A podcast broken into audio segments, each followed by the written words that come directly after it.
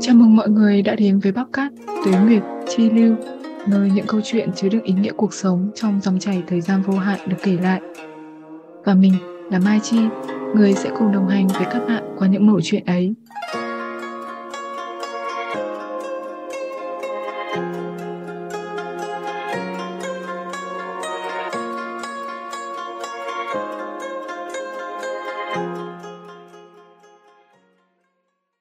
Và chúng ta cùng bắt đầu với câu chuyện của ngày hôm nay nhé. Có một người nọ đứng dưới mái hiên trú mưa. Nhìn thấy quan âm cầm mô đi ngang qua. Người nọ nói, quan âm Bồ Tát, xin hãy phổ độ chúng sinh một chút, cho con đi nhờ một đoạn đường được không ạ? Quan âm nói, ta ở trong mưa, người ở dưới mái hiên, mà mái hiên lại không mưa, người không cần ta phải cứu độ. Người nọ lập tức chạy vào màn mưa, đứng dưới mưa. Hiện tại con cũng ở trong mưa rồi, có thể cho con đi nhờ không ạ? Quan âm nói, người ở trong mưa, ta cũng ở trong mưa. Ta không bị dính mưa bởi vì có ô. Người bị dính mưa bởi vì không có ô.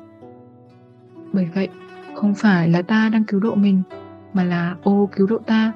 Người muốn được cứu độ, không cần tìm ta, hãy đi tìm ô.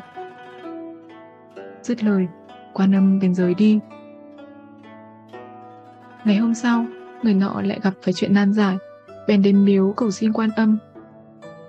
Bước vào trong miếu, mới phát hiện có một người đang váy lại quan âm.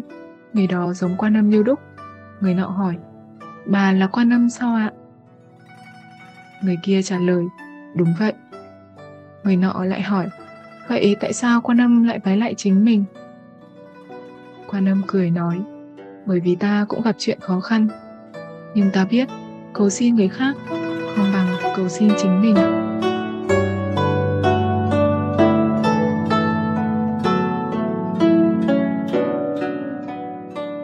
Đứng trước những khó khăn của cuộc đời, thay vì ngồi đó mong đợi được giúp đỡ, hãy dựa vào chính bản thân mình mà bước tiếp. Cuộc sống vốn dĩ chẳng mãi suôn sẻ. Việc gặp khó không phải chuyện chỉ xảy ra đôi ba lần và mỗi lần khó khăn, cũng không phải luôn luôn đương nhờ được sự giúp đỡ của người khác. Khó khăn là quá trình trưởng thành. Cần tự mình quyết định, tự mình đương đầu, tự mình vượt qua. Không ai có trách nhiệm phải giúp đỡ bạn khi bạn gặp khó khăn. Dù có cầu xin sự giúp đỡ của ai đó, nhưng bạn sẽ sớm nhận ra đối phương không thể hiểu hết được những gì bạn nói. Cách nhìn nhận sự việc của họ không giống với bạn, không chung hoàn cảnh không thể thấu hiểu khó khăn bạn đang mắc phải. Chỗ dựa vững chắc nhất là chính mình. Cũng chỉ có chính bản thân, tình nguyện, dồn hết sức lực ra cứu giúp mình. Hãy học cách sống ở thế chủ động, để giải quyết những tình huống xấu nhất có thể xảy ra trong cuộc sống mà không cần trông chờ vào người khác. Thành công nên là do bạn gây dựng sau khi bước qua khó khăn, chứ không nên là việc nhận lấy thành quả lao động không phải do chính mình tạo ra. Cứ mãi trông chờ ở người khác là đang đánh mất khả năng tự lập và cơ hội thành công.